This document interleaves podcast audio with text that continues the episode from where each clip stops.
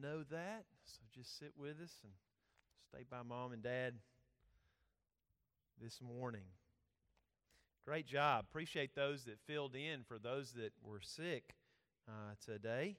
And uh, last minute thing, and I know Brother Cecil and had to make some changes and different stuff. So, so I am very appreciative of those that are uh, willing and ready to go and uh to serve the Lord in whatever way last minute. So thank you uh, to all of those. I think for a while now, uh, Lauren and uh, maybe Joanna have been Cecil's standby on special music. If people don't show up or not prepared or don't do what they're supposed to, uh, they kind of always gets uh, said, "Hey, you got to do it." And I informed Tanner this morning. I said, "Tanner, guess what? You've been added to the list. All right." Uh, to step up. And so, love to hear him sing and, and uh, appreciate that. President Bush, uh, not W, but the other President Bush, when he was a vice president, he told an interesting story uh, that I had never heard of before. Don't know if you've heard of it or not either. During the Spanish American War, uh, apparently Congress, during the Spanish American War, told the Navy, gave a directive to the Navy, that every Spanish ship that was captured, uh, a warship that was captured, they were then going to use it for the American Navy. And when they captured those Spanish ships, they would need to rename the ships. And so uh, Congress made a, a, a, law, a rule that they passed to the Navy. And they said every Spanish warship that you capture, uh, when we flip it to the American side, we want you to name it after a college. We want you to name it after a college. And uh, the Congress went ahead and they actually, I believe, named the first couple and they named the first two ships, Harvard and Yale, that they got from the Spanish in that war. I named it Harvard and Yale. Now, if you know much about politics, uh, a disproportionate number of our politicians over the years have gone to those two schools, Harvard and Yale. In fact, they say if you want to be president, uh, you better have attended one of those two institutions, or you're probably not going to be president. And that has to do with old money in the United States and, and all kinds of things like that. So you can imagine in Congress, these graduates of Harvard and Yale thought this would be a great thing to do. We, uh, we're going we're going to make the Navy name their warships after colleges. Well, most people that serve in the military don't go to Harvard or Yale. Some of them do, and back then more more used to back in those days. But uh, the Admiral of the Navy, Admiral Dewey, he did not like that. And he thought, that is not the way you name Navy ships. You do not. This is, in fact, he thought this is one of the dumbest things that the government has ever done. And so Admiral Dewey, he had to obey the Congress because in our setup, the military has to answer to the to the secular government, and so he uh, he knew they had to do this. They had to do what they said, but he didn't want to really do it, and so he had to figure out how can I be obedient and disobedient at the same time. Now, if you have a child or have observed children and have noticed how sometimes they can be obedient, do what you said, and yet do it with a disobedient attitude, say amen. Admiral Dewey thought, I've got to do this, but I don't want to do this. And so uh, he came up with a little idea. He decided, okay, if they're going to make me do this, I'm going to name the next couple of ships that we capture some of the most ridiculous names that could possibly happen. And so he captured the next couple of ships and he named one of them. He named one of them the Vermont Normal College for Women. The Vermont Normal College for Women. He named the next ship he captured the Massachusetts Institute of Technology. Do you know what Congress did after he named those two ships? They decided, we're not going to do that anymore. You don't have to name them after colleges. Now, two things surfaced in Dewey's response. The first shows his clever courage in defying Congress while achieving an end that he thought was good for the Navy. He uh, was obedient, but his attitude showed that he didn't really have any interest in being obedient. He was obedient to the letter of the law that the Congress passed, but his attitude shows he had no, his heart was not in it. In this morning's text, we're going to see that in the early church, it was the exact opposite. Uh, as a whole, in the early church, they were not only obedient to what God's word said, but they did it with the right attitude. Now, not everybody, and we're going to see that very shortly. Some folks who didn't fit that pattern, but for the most part, and definitely among the disciples and the apostles, they are both obedient and their attitude reflects a willingness to be obedient to what God has said. God help us in our spiritual growth to not only be obedient to the Word of God, but to be obedient in a way that shows that our attitude desires to do what God has said. Sometimes we need an attitude check. We need an attitude check. Now, this morning I want you to turn to Acts chapter 4. Acts chapter 4, and let's start in verse 1, and we're going to continue with this uh, look at what God is doing in the early church. And we're going to see this morning that although there are many things we might not know, there are some things we do know, and based on those things that we do know, there is an obedience and an attitude that we should manifest. So, Acts chapter 4, starting in verse 1, let's read together. All right, now remember, uh, Peter and John, last week we saw Peter and John healed a lame man. They healed a man that could not walk outside of the temple. And uh, this got everybody excited. Wow, this guy that was outside the temple got healed and they were able he was able to walk into the temple and everybody has seen this right so there's a lot of excitement uh, chapter 4 verse 1 they've just done this act as they spoke unto the people the priest and the captain of the temple and the sadducees came upon them why being grieved that they taught the people and that they preached through jesus the resurrection from the dead. If you are glad that Jesus has risen and is at the right hand of the Father, say amen. Not everybody's happy about this. Not everybody is happy in our day, and certainly in that day, not everyone was happy about this. Verse 3 they laid hands on them and put them in a hold. They, they, they locked them away in a, in a, in a prison type atmosphere until the next day, for it was now evening tide. Howbeit, many of them many of that crowd that had heard the preaching and had seen the miracle, howbeit many of them which heard the word believed. And the number of the men was about 5,000. And it came to pass, by the way, if you'd love to see 500 get saved in one day, say amen. 5,000. I say that, if you'd like to see that, who are you preaching to in your life? Who are you witnessing to? Who are you talking to. That hasn't changed. Don't see those salvations unless the people in the pew go out and go to where the people are and tell them who Jesus is. 5,000 got saved. It came to pass the next day, on the morrow, that the rulers, and the elders, and the scribes, they all get together. The, the Sanhedrin, kind of like their religious congress, the Sanhedrin gets together. And Ananias, the high priest, and Caiaphas, we've seen him before in Jesus' story, Caiaphas, and John and Alexander, and as many as were of the kindred of the high priest were gathered together at Jerusalem. Caphi, uh, uh, well, Caphi, I can't even pronounce his name now, I've gone blank. The guy with the C, he has a lot of influence.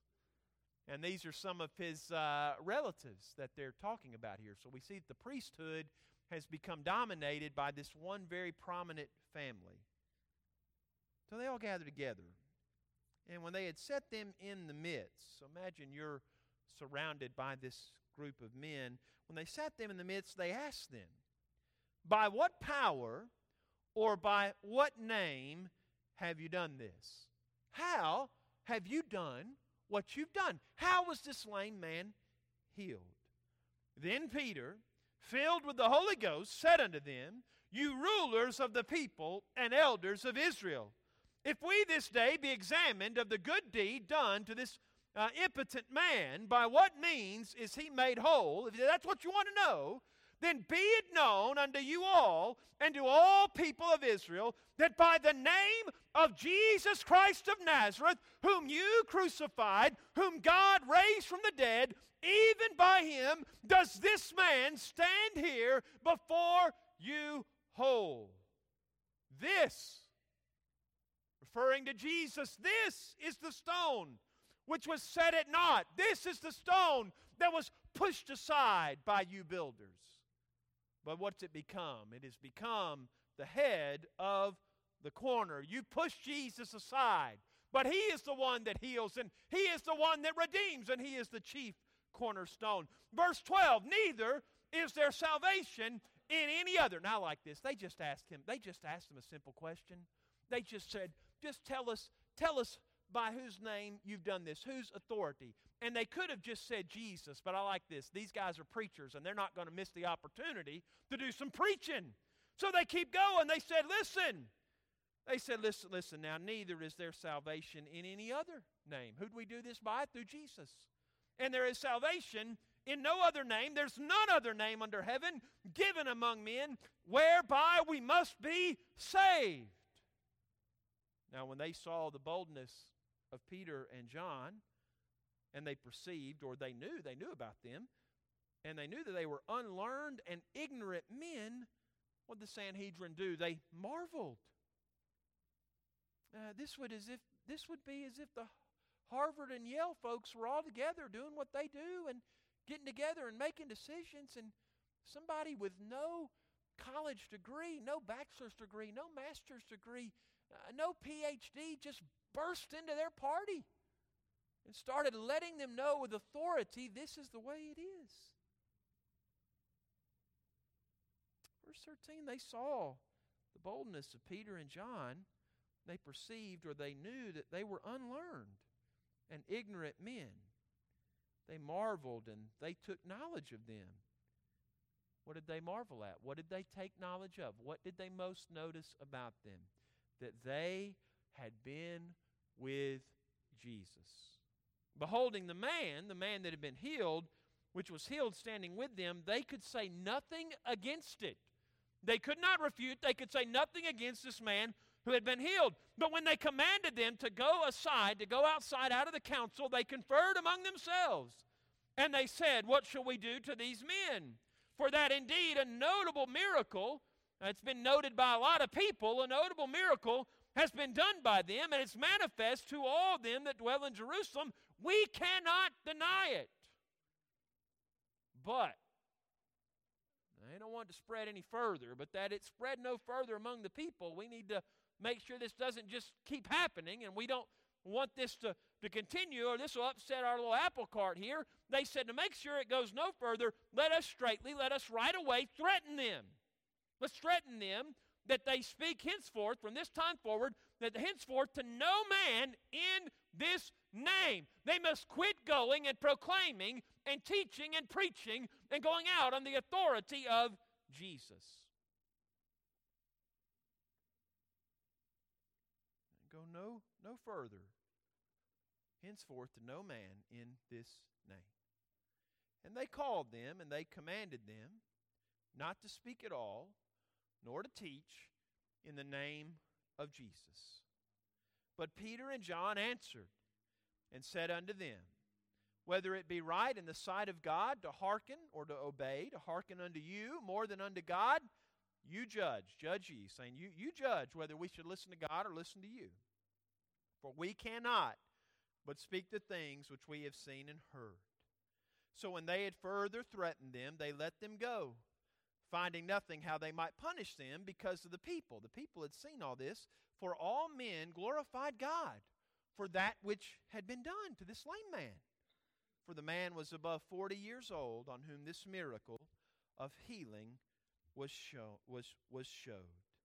But Peter and John answered and said unto them, Whether it be right in the sight of God to hearken unto you more than unto God, you judge. You, you judge this. You be the judge. Neither is there salvation in any other name, for there is none other name under heaven given among men whereby we must be saved. If you were glad for the name of Jesus, say amen.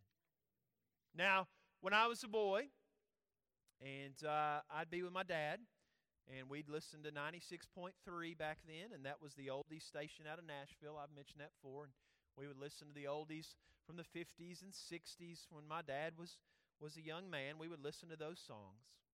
And uh, there was always this one guy on the radio station that I loved to hear because we had the same name. His name was Sam Cooke. Sam Cooke. I used to pretend that we were related to one another until I found out that he was a black guy and I was a white guy. Sam Cooke had this song. He had this song, and I used to love listening to it in Dad's car when he would listen to that station. It's called What a Wonderful World. What a wonderful world this would be. And in that song, Sam Cooke made some confessions. Sam Cooke made some confessions in that song. In that song, Sam used to say, I don't know much about history, don't know much about biology, don't know much about a science book, and I sure don't know much about the French I took. But I do know that I love you, and I know that if you love me too, what a wonderful world this could be. Don't know much about history, don't know much about biology, don't know much about a science book, don't know much about the French I took. But I do know that I love you. And I know that if you love me too, what a wonderful world this could be. Sam Cooke didn't know much, but he knew one thing. And I would say to you today that there's really, and the older I get, the more I realize this, there's a whole lot that I do not know. But I know this there is no power in this world like the power of the name of Jesus. There's no other power for salvation, there's no other power for healing the racial strife in our country. There's no other power to bring people together from all different creeds and backgrounds and nations. It's only when they're with Jesus at the end of Revelation that the healing comes because only Jesus has the authority and the power to bring what this world needs. Our nation is torn asunder. Everybody's doing what's right in their own eye comes to morality. We don't agree on anything when it comes to morality. It's been, it's been, it's been sad and humorous at the same time to watch the fallout from the sexual scandals uh, that have engulfed uh, Hollywood and engulfed our government. And it's been interesting to me because it's been, uh, in a lot of ways, um, and by the way, it's now coming out in colleges. People are starting to come out about things they experienced in college. That's all very interesting to me because in the last 50 years, definitely the last 20 years, it has primarily been, along with the media, it has been the colleges and it has been the government and it has been Hollywood telling us that we must abandon biblical morality as fast as we can. And now, as God always does, if you just wait, if you just wait, those that oppose God and oppose His Word, if you just watch and wait and don't panic, you just wait and the, and the cupboards will be open. It's just amazing me. Watch all this fallout in Hollywood. They've been telling us, you got to change, got to change, got to change. I don't want to change to that. Young people, you remember that. When these, these people on Facebook and on Twitter and, and in your classrooms and in the movies, when they say, oh, you, you're wrong, you're wrong, you're wrong, change to this, this, this, you just remember how deep, how deep the sin is and deep the abuse is within the same media in Hollywood that has been telling you that, it is rife. You look at the government. I don't, want, I don't get too much on this. By the way, this affects both parties. This one thing I will mention. It's unreal to me that they have a fund with millions of dollars that they've apparently, I mean, best I can tell, and I, I tried to verify this, best I know, they've had to pay out all kinds of money for sexual harassment from our politicians, our politicians in our movies, see, they have said you don't need to do what the Word of God says when it comes to morality. You need to listen to the new morality. I say, let's listen to Jesus. Want to listen to Jesus? Say amen. So we see the racial strife. By the way, we have people from different ethnic groups right here in this church today and can I tell you whether you're black, white, yellow, red, mixture, Jesus loves you. He loves you. And this church will love you because Jesus has loved all. We're going to love you and we're going to do it with a joyful heart. So we see the racial strife and we see the, the, the strife with morality and we just see all of this and we see people saying, run from Jesus, I want to tell you if there's ever a time that we needed Jesus, it is now. We need Jesus. So I don't know much about a lot of things. I think back to some of the arguments and debates and things that I used to do 18, 19, 20, 21, 22, 23, 24. I think back on some of those foolish things And I look back and I realize that, you know, what I needed then is what I need now. I need Jesus. I need Jesus. Now, in the book of Acts, you're going to find a lot of people that don't know a lot about a lot of things, but you're going to see that they need they know one thing. They know who will sustain them. They know who will comfort them. They know who will guide them. They know who will save them, and it is Jesus. Now, we can know the same things that they know. In the midst of a world where there's a lot that we don't know, we can know the same things that they know because we have the same Holy Spirit that they had, pointing us to the Word of God to understand it and to comprehend what the will of Jesus is for us. So, this morning, in the midst of a world where there are a lot of things that we don't know, I want to point out some things that we can all know under the authority of Christ. Number one, today you can know, we can know that Jesus is the foundation. He's the foundation. Look at verses 7 through 11. When they had set them in the midst, they asked them, By what power or by what name have you done this?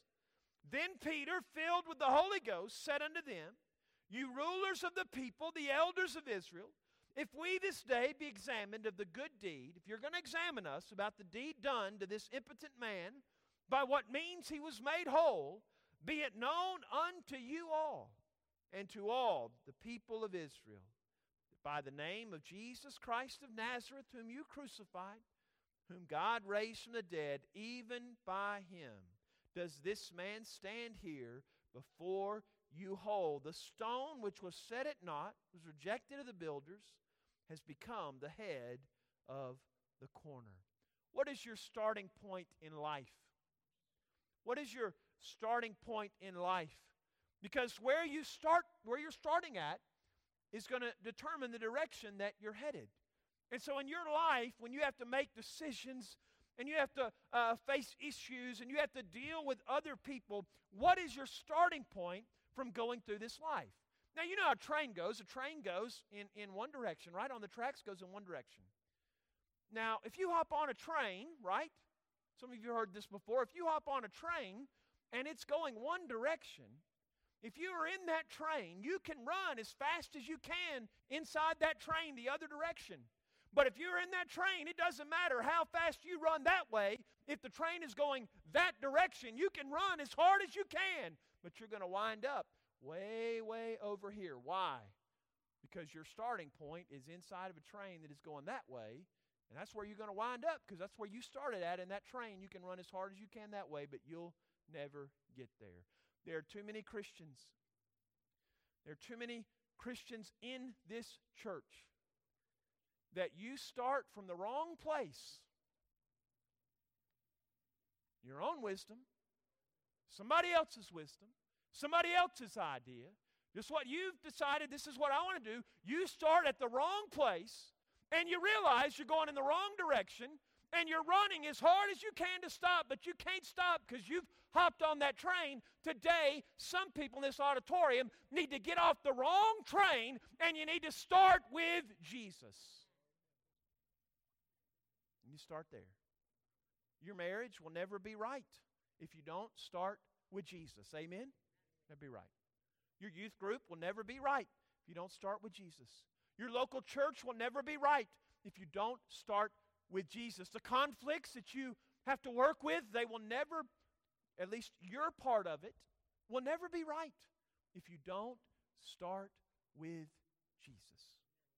Now, these guys want to know whose authority have you done this by?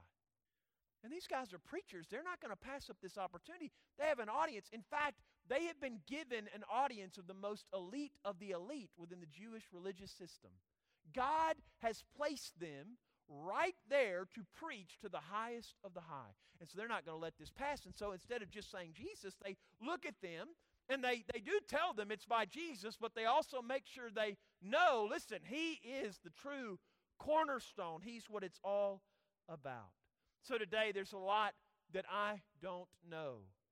But I know this, and we know this, that Jesus is the foundation. Second thing, Second thing that the early Christians knew that you can know is this we know Jesus the foundation. Second thing, we know that Jesus saves. Say that after me. Say, Jesus saves. Now look at what verse 12 says. Neither is there salvation in any other. For there is none. There is no other name under heaven given among men whereby we must be saved. Jesus saves. What does Luke 19:10 tell us? The Son of Man came to seek and save that which was lost. What does Mark 2:10 tell us? Know that the Son of Man has power on earth to forgive sins. If you are glad and excited today that Jesus forgave your sin, say amen. That about got five hand raises. That's about a new record for this church. Jesus saves. No, I don't know much. I don't know much. Not really. Not when you think about all there is to know in this world. I don't know much. But I know. I know when I was at the end of my rope. And I know when I thought, will my mind ever be right again? And when I knew I've got to get out of this lifestyle that I'm in, I knew the one place to run, and that one place was to run to Jesus. Run to Jesus. I knew that. My parents didn't do anything else right, and they did do other things right. They made sure that I knew that, that I knew because I'd seen it in their life, and they'd preached it and proclaimed it and lived it. I knew when the day of trouble hit, at the crossroads of life, I knew the one place to go was to go to Jesus. And my friends, some of you today, you are at a crossroads. And today you need to know that Jesus saves. Don't know much about the math I took. I thought my dad might amen that one really loud. Don't know much about the math I took. But I know this. I know that there's only one who said, I am the way, the truth, and the life. No man comes to the Father but by me. It's only through Jesus. What do I know? I know today on this Sunday morning that Jesus is the foundation. And I know the day that Jesus saves. And thirdly, I know what they knew, which when He saves you, He will change you. Jesus is the foundation, and Jesus saves us. And thirdly, Jesus will change us. Now, I love how he, how he changes them. Look at, the, look at the evidence of how three years with Jesus, and then after the resurrection, realizing, whoa, he's the Messiah. Look at how it changed them. Look at verse 13. How did it change them? Now, when they saw, when the Sanhedrin saw the boldness of Peter and John, and they perceived that these were unlearned and ignorant men, they marveled. Oh, that's true. They were ignorant and they were unlearned, except they'd been with Jesus for three years and he had changed them. They marveled and they took knowledge. They took notice. See, the powerful do not take notice of you and me. Oh, they might every two years, every four years try to get some votes from us. They might come around looking for something when they need something, but let's not kid ourselves. Do you really think most of the powerful people in this world spend much time concerned with what a preacher in Cookeville thinks? No. Do you think they spend their day worried about what you think? Don't kid yourself. No, they do not. But when Jesus starts turning the world upside down through his people, they will take notice. They will take notice. And so they, that's a very interesting phrase. They were ignorant, unlearned, but they took knowledge of them. They noticed them. They want to know what is going on. They took knowledge and noticed what? That they had been with Jesus. He changed the disciples. He changed them through the power of the Holy Spirit that's now come, brought to life what they knew about Jesus. And these men who were ignorant and unlearned now speak with authority. Jesus had shown them that he was the key to understanding the Old Testament. And now that they are in, the midst of those that know the Old Testament better than anybody, they were able to speak with knowledge because Jesus had revealed to them after his resurrection, before he ascended uh, to be with God the Father, he had spent time and he had revealed how he was the key to all of the Old Testament. He had shown them personally that he was the foundation for all that they knew. So he changed. Now look at this. This is what I love about Jesus. Jesus is going to change you where you most need to be changed. Listen now, He will change you where you most. Now, all of us need to be saved from sin. But in our growth, there are different ways in which Jesus does change us. He changed these disciples by giving them knowledge they did not have. He also changed a lame man. Look at verse 14. And beholding the man which was healed standing with them, they could say nothing against it. Why? Because he could walk. Because he had been changed from being lame and now he could walk. So they're confronted with two new realities. A reality that Jesus will make the unlearned learned if you spend time with him and listen to him, and his Holy Spirit will give you a boldness. They had to face that. And then they had to face another reality of this guy that could not walk, that everybody had seen because he'd been out in front of the temple, the Bible says, basically his whole life. And we just learned here that he was about 40 years old. So everybody knew this guy. And they're faced with a new reality that this guy that they all knew could now walk, and everybody knew it. Both the disciples and the lame man have been changed by Jesus. They have both been made whole in new ways by Jesus. And I want you to know that it's not just the disciples and it's not just the lame man. Jesus has changed countless sinners throughout the ages. He's changed me. Has he changed you? Has he changed you? Jesus will change what you're comfortable with when you get to know him. Jesus will change how you spend your money and how you think about your money. Jesus will change how you spend your time. I, I, one of the moments that I was proud of our kind of college age kids was uh, I wasn't in the class when this happened, but they they came to me one week. This was probably two years ago. They they came to me and um, this guy didn't mean anything bad by it. He, he didn't mean anything bad, but they they came to me and they said, "Man, Sunday school today." Like, what happened?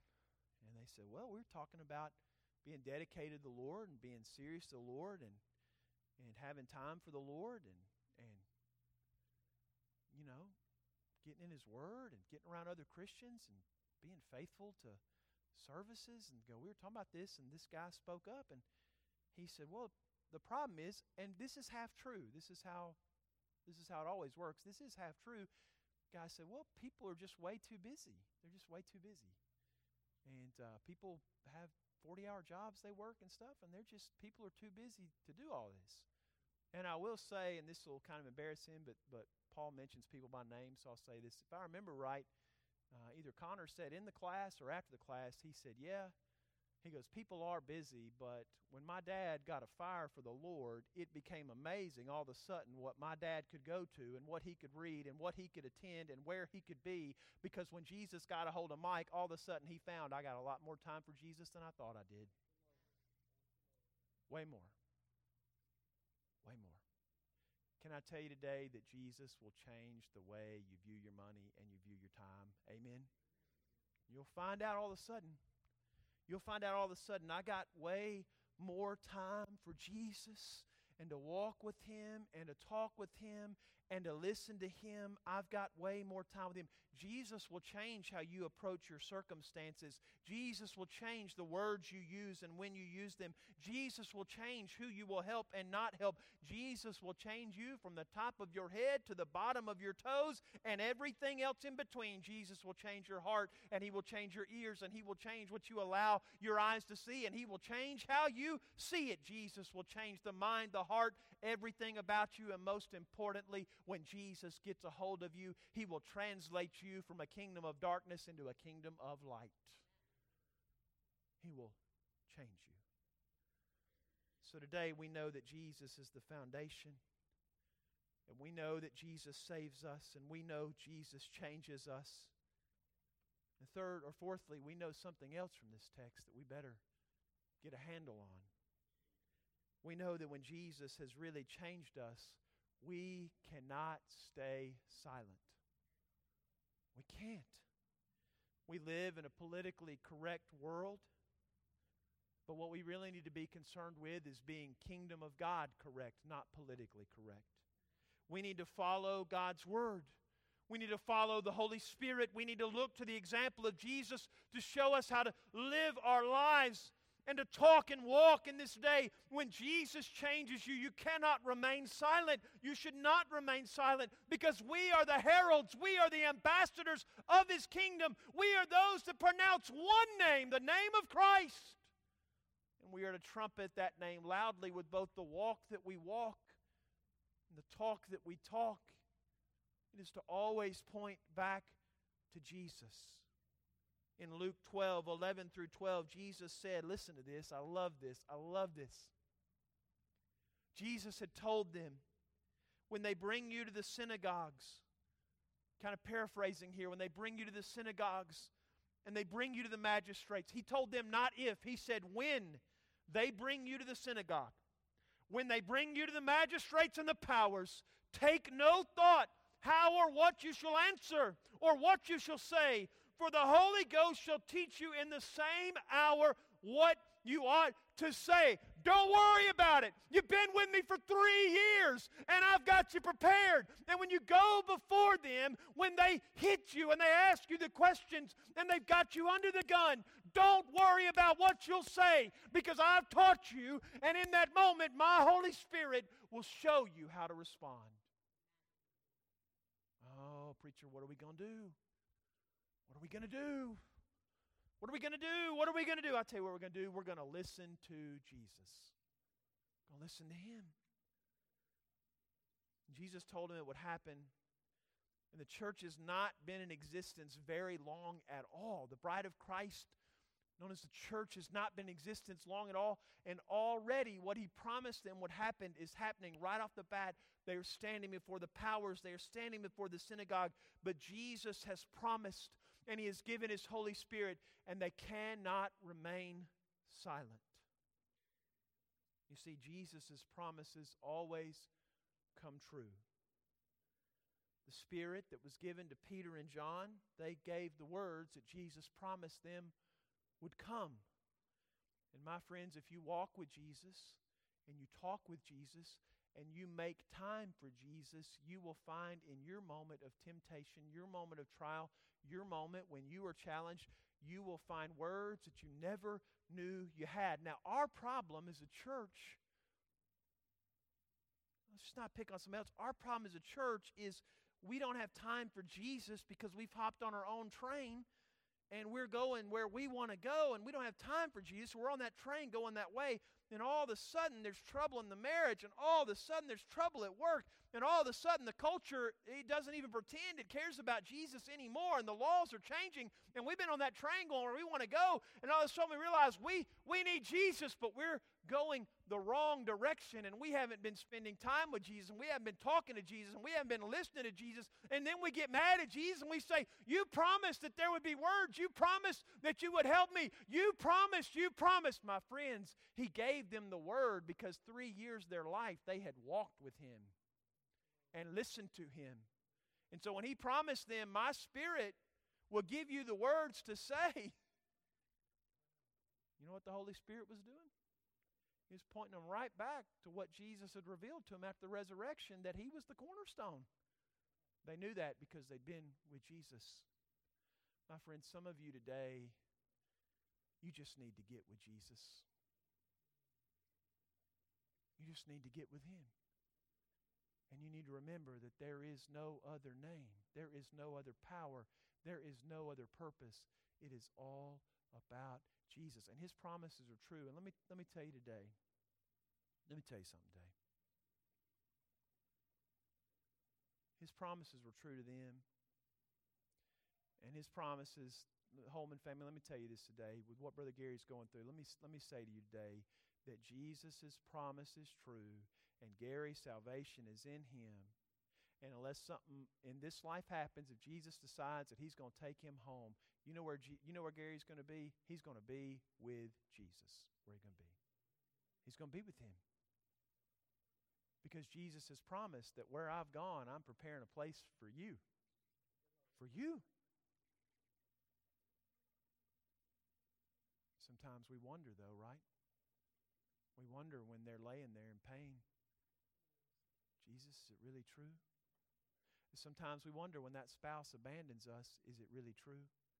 Sometimes we wonder when the battle with alcohol goes on and on, Jesus, is it true that I can really be I can really break free from this. You can really you can really get me out of this. I want you to know that every promise Jesus has made, Jesus keeps. The problem is not that Jesus doesn't keep his promise. The problem is that we don't have time for Jesus.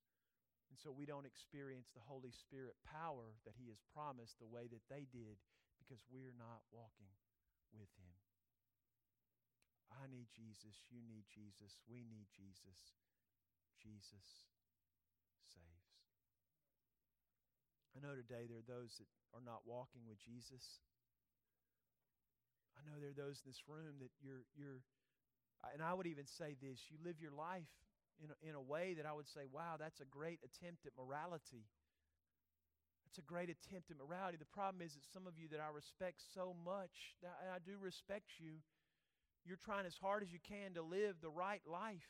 The problem is you are running this way while the train that you are on is going another direction and you can run and run and you can try as hard as hard to have a good name and to pass a good name on to your family. You can try and try and try. But my friends, if you're not with Jesus, you can run as hard as you want to, but you're going to wind up with the same person that never tried and didn't know the name of Jesus. The Bible says at the end, it doesn't come down to what any of us did, it comes down to whether or not we know Jesus. And so he changed them and he saved them. And he was the foundation and so I say today from a heart of love, because I cannot remain silent, do not reject the cornerstone of life. Do not reject Jesus. Would you stand with me this morning? Lord, I ask today that you would speak to us through your word. Lord, I pray today for those that do not know you that they would respond in faith, dear Lord. Lord, I pray that they would hear and that they would believe. Lord, I'm certain as this message has been preached that there are some people that have been thinking about the train of life that they're on. And Lord, they, they know, they know that it's not the direction they're supposed to be.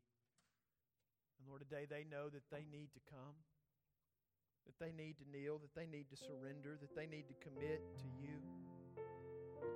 Lord, I pray that they would let go. That they would let go of themselves today and that they would grab hold of you. Lord, I pray today that they would listen to that Holy Spirit that is drawing them to Jesus.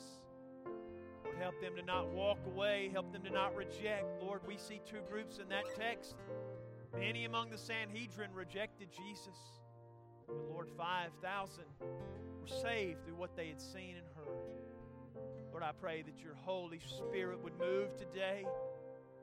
Lord, move in this time. I ask this in Jesus' name.